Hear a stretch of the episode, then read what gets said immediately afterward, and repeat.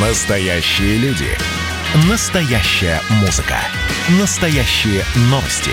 Радио «Комсомольская правда». Радио про настоящее. 97,2 FM. эм. Россия и Беларусь. Время и лица.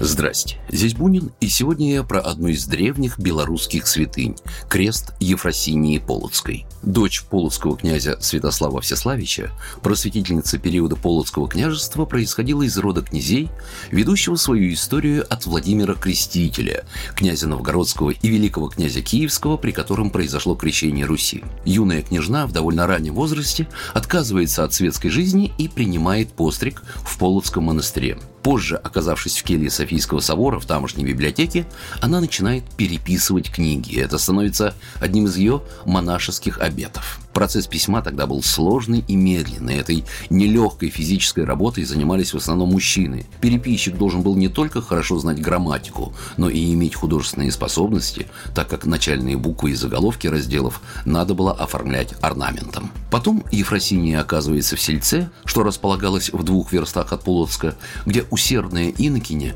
инициирует строительство женского Спасского монастыря. Неся веру по всей Полоцкой земле, Ефросиния предпринимает усилия для открытия иконописных и ювелирных мастерских. В 1161 году она заказывает мастеру Лазарю Бокше изготовление напрестольного креста с реликвиями, который позже становится известен как крест Ефросинии Полоцкой. Она велела хранить крест в построенном ею соборе в Полоцке вечно и приказала мастеру вырезать на нем самое сильное заклятие оберег, что каждый, кто осмелится его присвоить, будет проклят святой животворящей Троицей. Сделанный из кипариса серебряными и золотыми пластинками, украшенный жемчугом, эмалевыми образами и драгоценными камнями, крест хранился в Спасо-Преображенском храме до XIII века, пока Полоцк не захватил смоленский князь, который увез святыню с собой. В 1514 году царь Василий III захватывает Смоленск и перевозит крест в Москву, а его сын Иван Грозный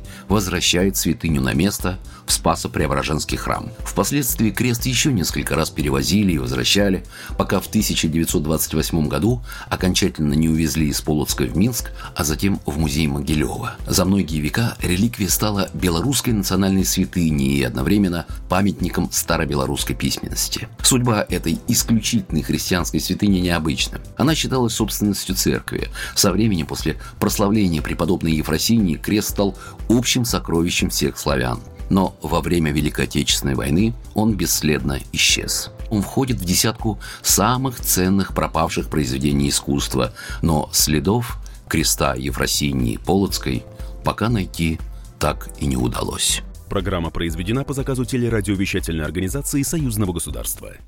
Россия и Беларусь. Время и лица.